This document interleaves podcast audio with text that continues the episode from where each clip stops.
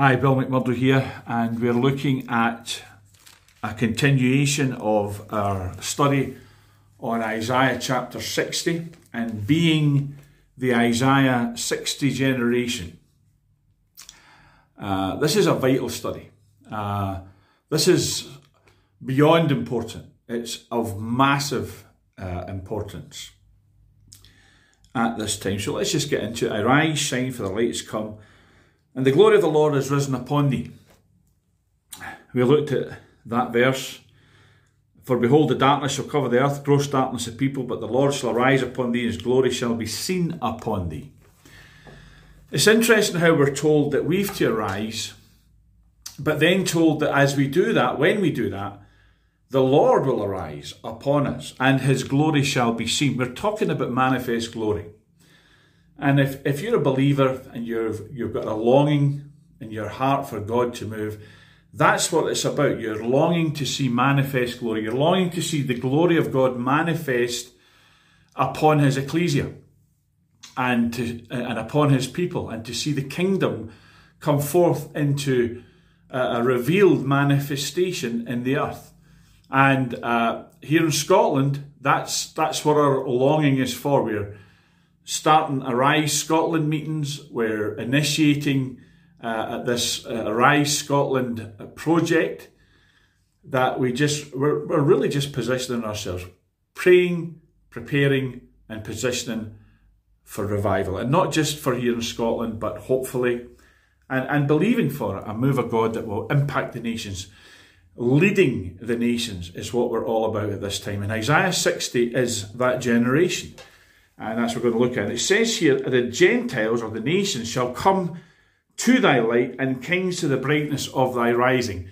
What God does upon you and what God, God does in you and what God does through you is meant to have an impact that brings people, that attracts people, and not just uh, Joe Bloggs kings to the brightness of thy rising. Now, I'm going to say this to you, I'm reading into this, that that's not just bringing leaders, because it should, but it's also saying, I think, it's talking potential here. What it's really saying, uh, it, it will attract leaders, it will attract governmental leaders, it will attract politicians who don't have a clue how to govern nations.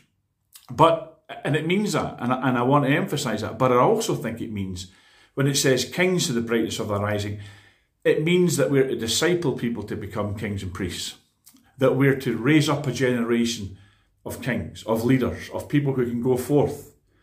So people who have that call of God in them to be kings and priests and function apostolically, function governmentally. It's talking to them. It's, it's saying that the brightness of our rising and the Lord's glory being seen on us will attract people who have that call of God in their lives to be leaders themselves and to lead the nations. Oh, wow, that's that's exciting stuff. Then it says, it says, lift up thine eyes round about and see. Sometimes you have to get your head out of the doldrums and see. You have to look. You have to fix your gaze on something and say, what am I looking at here? It says, and lift up thine eyes and see all they gather themselves together, they come to thee. Thy son shall come from far, and thy daughter shall be nursed at thy side. This is just symbolic language for saying, look, revival. Look, the great awakening is coming. Look, multitudes are coming. Nations are coming. Multitudes are coming. Peoples are coming. Kings are coming. They're all coming. They're all gathering themselves. You know, I, I like that word gather. I like that word gathering. It means that God is doing something to bring people together for a purpose. And, and that purpose isn't just revival as an end in itself. We've just been done through talking with uh, a brother about the Kilsyth revival that happened in the early days of the 20th century and its importance to the whole Pentecostal movement here in Britain. Guys like George Jeffreys were involved, Smith Wigglesworth. Um, what came out of that revival in Kilsyth and previous revivals, going back, um, you know, uh, further in time, God has a purpose, and that purpose is, is a gathering. a gathering of people. And the purpose isn't, as I said, just revival in itself, but it's transformation of the nations. It's societal transformation. It's bringing a kingdom culture. It's it's a harvest for sure, but it goes way beyond just getting a bunch of folks saved. And I'm looking for more than that in Scotland. I'm looking for transformation. John Knox brought a reformation to Scotland, or God did through him. And we need reformation, transformation, all of that today. We need it. We're, we're in, in dire need of it. And I want to say this, because this is on my heart to say. We, we, we got to stop having this pleading for revival. Okay, I'm not saying if God leads you to plead, uh, please understand, but we've got this thing that the more we bawl and squall, the more we beg and plead, that, that God is looking for that. You know, there's an insult a little bit to the Lord there because it implies that we want it more than Him. It's like, well, we can't really be bothered, but if we annoy Him enough. And I don't think that's the case. I think God is more ready to send revival than we are to receive it. But we have to sometimes redefine our terms, even that term there, send revival. We're here. Because let me ask you a question. If God sends revival, who's he going to send it to and who's he going to send it through? If you're here on the earth functioning as a body of Christ or a member of the body of Christ, then he's going to send it through you. You're already here. You've already got the Holy Ghost. You already have his word. You already have his plan. You already see the need. So, what does he have to send? You're here already. If God, when God sends something, he sends men, he sends people. Holy Ghost filled people. Are you filled with the Holy Ghost? Well, get more filled if you need to, but you're already here. So, and I and I've been thinking a lot about Evan Roberts in the Welsh revival, and he had, I think, had a different attitude to revival than we have. We have something that looks like it can bring revival, which is this a religious idea that if we just beg more, plead more, cry more, ask for more mercy, repent more, in other words, it's all about what we do, and it's not about what God has already done. And He's already done everything that we need for revival. Oh, He has to send it. We can't whip it up on our own. Well, there's a truth to that. But you know, He sent you. And if you're not God's answer to your generation, who else is? All right, let's press on. It says here, lift up thine eyes and see. In other words, it's already here. The harvest is already here.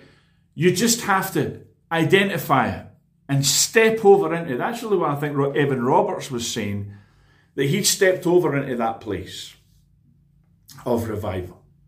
He was there, I think, before anyone else was. And, I, and it's going to be a generation that steps into it, not a generation that stands off from it and pretends, and a lot of it is pretend, that they're longing for it, they want to see it.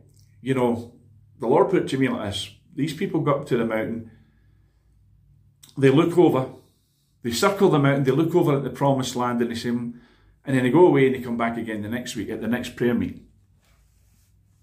Why not just go over? Why not just step over in revival? Why not just be, uh, as William Booth said, I'm not looking for a move of God, I am a move of God. I think we need more of that thinking, more of that attitude. Anyway, let's let's read on. The multitude of camels shall cover thee, the dromedaries, this is verse 6 of Isaiah 60, of Midian and Ephah, all they from Sheba shall come, they shall bring gold and incense, they shall show forth the praises of the Lord. All the flocks of Kedar shall be gathered together unto the rams of Nebaioth shall minister unto thee. They shall come up with acceptance on mine altar.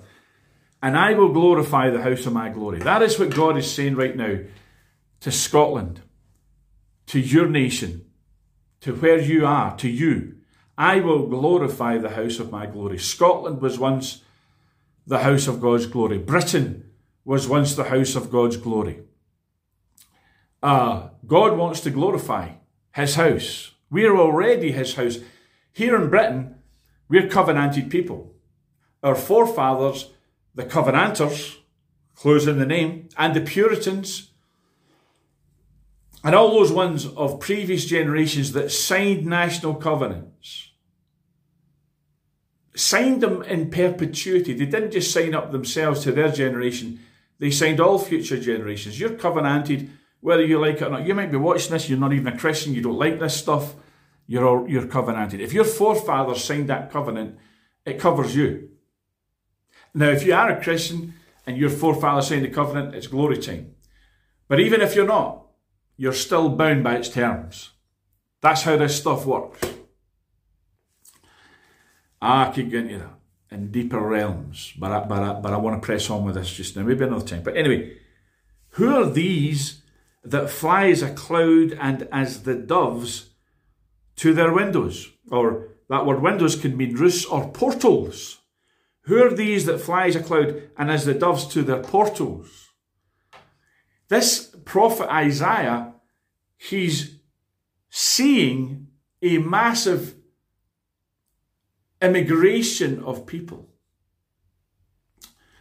to the people of God. He's seeing harvest, revival, multitudes. He's seen people swept into God's purpose, God's kingdom, God's Zion, uh, God's family, we would say. He's seen that. And they're, they're coming in. And uh, it's interesting, it says here, Surely the isles shall wait for me. The isles, we're, we're in the British Isles, and I believe Isaiah was talking about a future generation of uh, God's people in the Isles, in the British Isles. The ships of Tarshish, first, the ships of Tarshish actually have been identified uh, with ships uh, coming and going from Britain. Tarshish, incidentally, if you're going to study it out, um, it, there, there is a meaning of dove. And, and I'm going to say this I am giving this message right now from the church building that I pastor in Tharsis Street in Glasgow. And Tharsis is, is a, a it, it, literally means Tarshish. Um, so there's a prophetic importance here to, to even where I am right now. I'm in Tharsis Street, and Tharsis is just another pronunciation of Tarshish. Isn't that exciting? Isn't that prophetic? Isn't that, oh, it's a coincidence? There's no coincidences in God. Okay? So, I'm, I'm, I'm receiving this. The Isles shall wait for me. The British Isles are waiting for the Lord. Or, in other words, well, you say, well, He's waiting on us. God is waiting on us. But there's a waiting that's done. You know, how, how can I put this? Even the land, even the physical ground, even the earth itself longs. Creation awaits. The manifestation, creation groans. The creature, the creation is groaning, waiting for the manifestation of what? Of that great end time move of God.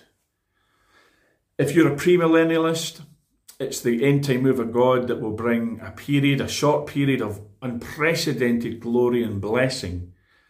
You see, uh, to, to the earth. And if you're a postmillennialist, then we're entering, entering the gospel age and a millennium, a thousand years, either literal or allegorical. In other, but, but whatever a short period or long period, regardless of, regardless sorry, of your eschatology, here's the whole point: a period of glory, the manifestation of the sons of God the peacemakers, the reconcilers, those that reconcile and God to mankind, those that bring an unprecedented age, be it, be it short or long, of glory and blessing and healing to the nations, of salvation, of deliverance, of, of national peace, security, safety, blessing particularly if you're a haven nation, and Britain is a haven nation to be, uh, as parts of America, at very least, maybe all of America, but certainly parts. Canada, Australia, New Zealand, and any nation, I believe, that rises up and says, I'm going to be a sheep nation, and you can pray that for your nation. What's the point? The point is a very simple one that this is the manifested sons. This is the man child generation. This is the, the, the generation of the mature sons coming into full maturity, full manifestation of their status being the Jesus to their generation. Uh, you know, I, have been, uh, I'm, a, I'm a big fan and student of the works of Kelly Varner, and he wrote that wonderful book, Moses, uh, uh the Master and the Manchild, and his uh, concept of that God has a son every 2,000 years, Moses being the son uh, that brought the law, Jesus, of course, being God's son, and then, of course, the man child, which is the full uh, corporate man child or, or uh, the, uh, the manifestation of the fullness, the perfect man of Ephesians 4, in other words, um, of the church being the many membered corporate body, the man child, the overcomer. My goodness me, that's exciting stuff. You need to get Kelly Varner's books. Uh, get um, Secrets of the Ascended Life and get that book, Moses the Master and the Man Child, because he's taught. This is what Isaiah's talking about in, in chapter 60 here. He's talking about an end time generation that walks in the fullness, that walks in dominion, that is the man child generation, the manifested sons, the perfect man, the, the Benjamin Company, uh, all these wonderful allegories that are, that are in scripture or, or, or actual descriptions of this generation. We're living in those times. We're living right now in those times. So, let's read on. He says, Surely the isles shall wait for the ships of Tarshish first, or we got into that. To bring thy sons from far. There it is, people, people, people, people, people. People are coming, multitudes are coming, nations are coming. Their silver and their gold with them unto the name of Yahweh thy God. Now, what, why is he mentioning silver and gold? Because it's the great end time wealth transfer. This must be read in conjunction with Revelation 18 because the two are parallel. As Babylon falls among the nations, there's going to be a great end time transfer of wealth. Peter Wagner spoke about it, others have too. I preach it myself that the fall of Babylon is a wealth transfer event bringing the wealth, the silver, the gold, the wealth of the nations into the hands of the haven nations and the remnant people of God in those nations. And that remnant will swell and grow because there will be multitudes swept into the kingdom, swept into the church, the ecclesia of God. So they bring their silver and their gold with them unto the name. Now, let, let me just remind you this. The temple was built to house the name. Go and check that out. God, God said it. He was building a house to house his name, to tabernacle his name. Okay? It wasn't just the presence, it was the name, because when you invoke the name, the presence comes. If I called your name and you were in another room, you would come. Because calling the name brings the presence. So when we call upon the name, the sacred name, Yahweh, and of course the name of uh, Yeshua or Jesus, his son, Jehovah, and Jesus, uh, Yahweh, Yeshua, when we call upon the name of Jehovah, of Yahweh, what happens is we invoke his presence. So the temple was built to house the name because where the name is hallowed and the name is called upon, there the presence will come and tabernacle with us. That's why he writes his name in our forehead. And that's why the beast wants to put, you know, a mark or number on us because it's the counterfeit of the true. And the true is that he's written his name. He's sealed us with his name. So we, they come to the name. And to the Holy One of Israel, because he hath glorified thee. You know, we talk a lot about glory, glory, glorifying the Lord, and, and that's right. But you know what happens when you glorify his name? He glorifies you. That's why he wants you to do it. Because the glory that's that, that is in him and uh, the glory that was in Jesus and upon Jesus, the glory of God, that is his presence, his manifest presence. He wants that glory on you. He wants to glorify you. You're the house of his glory. I believe that refers to nations, haven nations, uh, what we call Israel nations. But it also applies individually to those who are Christians because our body is the temple, the house of God, and we're corporately the house of God. So God is tabernacling with men in this era, but but there come that we're, we're We're going from Pentecost to Tabernacles. What I mean by that is that that tabernacling of God, whilst it's wonderful, we experience it. And if you are Pentecostal, you're baptized in the Spirit, then, then you, you maybe have a more full uh, experience of it than those who, who, who aren't filled with the Spirit and speaking in tongues. But I believe that we're going to enter into yet another age, the man child, the manifested sons, where the tabernacle of God with men, there's going to be a manifest presence far greater. There's going to be a glory far greater. It will be physically seen. I would say almost routinely, probably all the time in some people, in some churches, eh, in some gatherings, in some ministries. You you physically see the glory. We've we've had snatches of that, but we're going to see a lot more. All right, let's read on. It says here, "The sons of strangers shall build up thy walls," verse ten, "and their kings shall minister unto thee." Sons of strangers mean second third, fourth generation immigrants. What does that mean? It means that people that come, I'm talking really mainly about people that come from other religions that come and, and, and, and dwell in our nation, that dwell beside us, and we've had a lot of that in the West. Immigrants, they're going to minister unto us. They're going to be people that see the glory that's on us and they want a piece. And, and why not?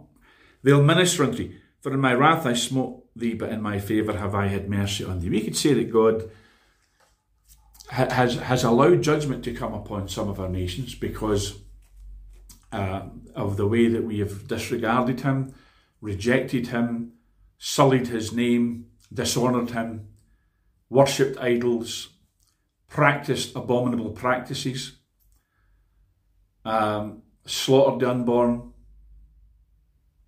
being very blasé about the things of God, not fearing Him. So we, we, we, that's like His wrath means that He's He's allowed judgment to come upon us. He's allowed, for example, the British Empire to diminish the power and influence of Britain because you know, Britain was a godly Christian nation.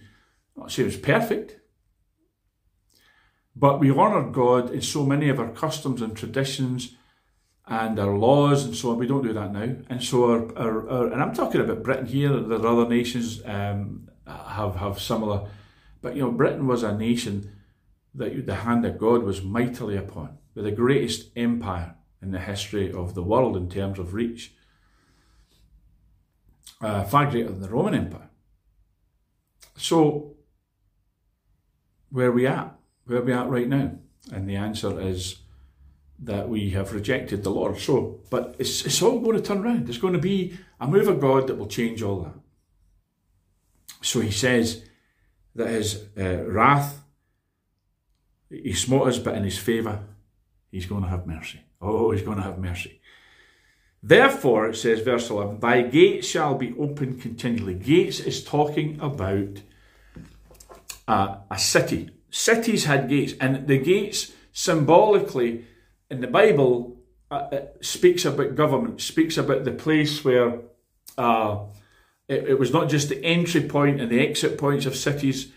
Uh, it meant that that's where decisions were made. That's where government was was you know the, the gates of a city speak symbolically of government. And he says your gates will be open continually. Now, think about that in terms of this present moment in church, where our doors are well, they're not closed right now but they have been closed. And in some places, they're, you know, every restriction and imposition has been put upon churches to discourage their gates being open and just people can come in. And remember, you see, well, what's church got to do with government? Everything, because the word ecclesia means governmental assembly. So the government of God in the earth is church, is ecclesia, or should be. It's not just a place we go to have holy meetings, you know, religious you know, four hymns and a few prayers and a, a nice wee message.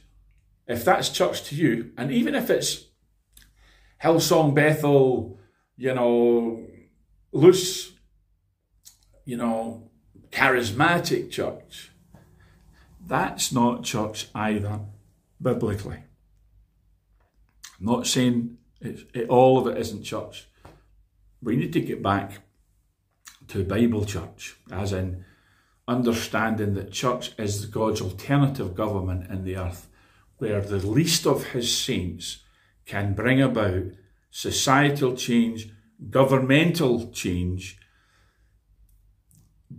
simply by making decrees and declarations in line with God's purpose and God's word under apostolic and prophetic leadership, and of course, uh, pastors, teachers, evangelists too. In other words, the fivefold ministry as a leadership structure, as the executive branch, and training up others to enter into these positions so that we all come to that mature, perfect man that really any saint can make a decree sitting in his living room and it changes the highest realms of government in the land. Now, not saying we, sit and we do our own uh, bossing about uh, just off a whim. We do it in line, aligned, sorry, with God's purpose. We do it in line with what God says in His Word. That God wants that things on earth be patterned after things in heaven. So there are no dictators, there are no Babylonian leaders, there are no politicians in heaven. There are there is only the government of God and designated ministers and servants, angels, cherubs, seraphims, whatever it is, and of course the uh, the uh, the the saints. Mount Zion, the New Jerusalem, the city of God, the governmental structure and assembly of God, both in both in heaven and the glory realms and here on earth, connected uh, through through portals and through uh, the connection that just as it is in heaven, so it's to be in earth, and we're the portals, we're the vessels, we're the ones that bring that about through our prayers, through our preaching, our proclamation, our very labours, our very existence. We become the extension of heaven's government and dominion, and we be that in the earth, and we work completely in conjunction, aligned with the throne of God in heaven. That's what Isaiah 60 is about. He says, okay, thy gate shall be open continually. The portals will always be open. The portals between heaven and earth, we're the portals. We're portals. We're the house of God. We're Bethel, not Bethel and Redding. I don't mean that. I mean we're all Bethel. If you're a, if you're a Christian, you're a Bethel. You're a house of God. You're a you're a ladder. You're a, a portal between heaven and earth that can bring down heavenly realities into earthly dominions and, and realms. Now, thy gates shall be open continually. They shall not be shut day nor night. Now, remember he told Joshua, meditate the word day and night, and that's a, a theme for meditation. So your meditation of God's word is makes you a portal to heaven. Now, let me ask you a question. Who was the leader of Israel after Moses? Joshua. So anything's going to happen governmentally with Israel is going to happen. Here's a big clue for you. It's going to happen through Joshua, God's appointed leader. So how are we going to get the government of God into Israel? Through Joshua. Meditating day and night. Downloading, downloading, downloading. All the time. Constant download. And as he downloads and his heart is full, he speaks it out. And the purpose of God starts to manifest and, and be built up the, from the foundations in Israel. That's what God wants from government leaders. And because he doesn't always get it, he, he wants it through leaders in ecclesia. And if you're in ecclesia, you're a Christian, you're immediately called to leadership, even if it's just apprenticeship, even if it's just training. Because the purpose of the fivefold ministry, the leaders in God's ecclesia, is to raise up the ecclesia so that they, they themselves become redundant because they've raised up mature sons and daughters who themselves become fathers and mothers to, to babes. That's how church is meant to work. That's how ecclesia is meant to work. That's how kingdom works, is that the fathers train the children from babyhood all the way up to adolescence to become fathers and mothers themselves. Fathers don't raise sons, they raise fathers. Mothers don't raise uh, little girls, they raise mothers.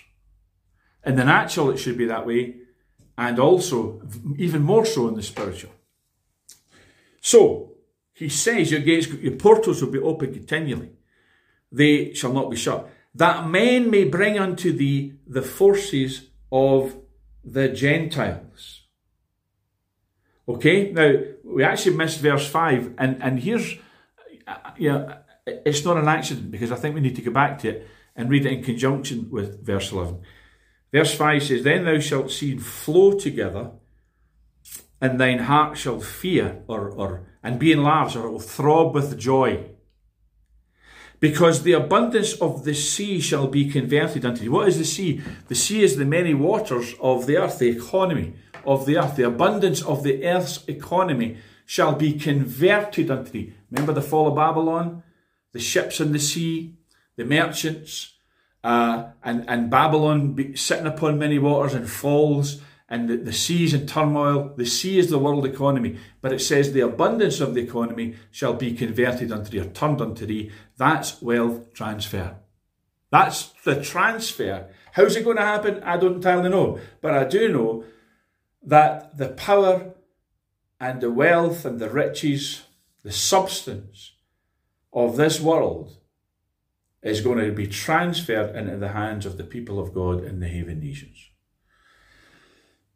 or, or, or wherever they are. It's wealth transfer. The wealth of the sinner is laid up for the just. Then he says, The forces of the Gentiles shall come unto thee. I want, I want to make a confession here. And, and I think I'm going to close it in these two verses, and we'll come back to it. I want to make a confession. I, I didn't like the King James here. I preferred the New King James and most other translations because they said, The wealth of the Gentiles or the wealth of the nations shall come unto thee, not the forces of the Gentiles.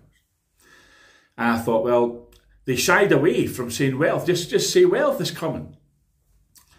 But you know, I went and studied out that word forces. And it's the Hebrew word chayil. And it doesn't just mean money or wealth or riches, gold, silver, precious jewels. It means those things. But it doesn't just mean those things. It means far more. It means people, forces, armies, multitudes, you could say. It means, let, let, let, me, let me say what it means. It means loads and loads of people, multitudes of people, with everything they have and everything they own. In, every, in other words, bringing in multitudes with their wealth. You know, so someone gets saved, they come into church, they come to the Lord, and if they're properly saved, their money then is kingdom money, your kingdom wealth. The money you have in your pocket, in your bank account, in your assets, your property, that's kingdom wealth if you're a child of God. So it's not just about, well, their money's coming, because that's wonderful. If everybody, uh, you know, you could have the idea, though, that every sinner in the world that wasn't a Christian, all their money, we're going to get all their money. That's, that's wonderful. But it doesn't just mean that. We're not just going to get their money, we're going to get them. So I love the King James now because it's a more full encapsulation. God is saying these people are coming. And they're coming with their money. They're coming to put everything they have and own into kingdom, into God's kingdom. They're coming full lock, stock, and barrel. The forces, they're going to be like armies and armies and armies of nations are going to come, or people from the nations will come. And it says that in verse 5. The forces, so I love the King James now. I do like the other versions talking about wealth because because that, that's what it is. But it's not just financial wealth or stocks and shares or, you know, cars. and It means that they're coming and they're bringing their wealth with them. And it, it actually does say that here in this word that they're that they, they, they're coming with their silver and gold with them. The sons are coming from far. And far can mean that they're far from God. And we look around us, I look around Scotland and see a lot of people far from God. But they're coming in, and their silver and their gold with them. In other words, they're coming fully committed. You know, churches will be financed ministries will be financed. If you're struggling as a minister of God right now, then the people are coming. You don't have many folks in your church or your ministry.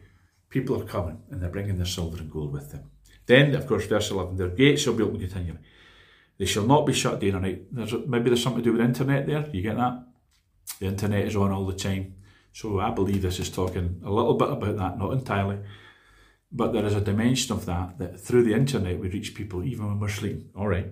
That men may bring unto thee, the, again that phrase, the forces of the Gentiles, the wealth of the nations, and that their kings may be brought. Let's let's just close it there. Let's in fact let's close it by reading verse 12, the next one, just so we can cap it off.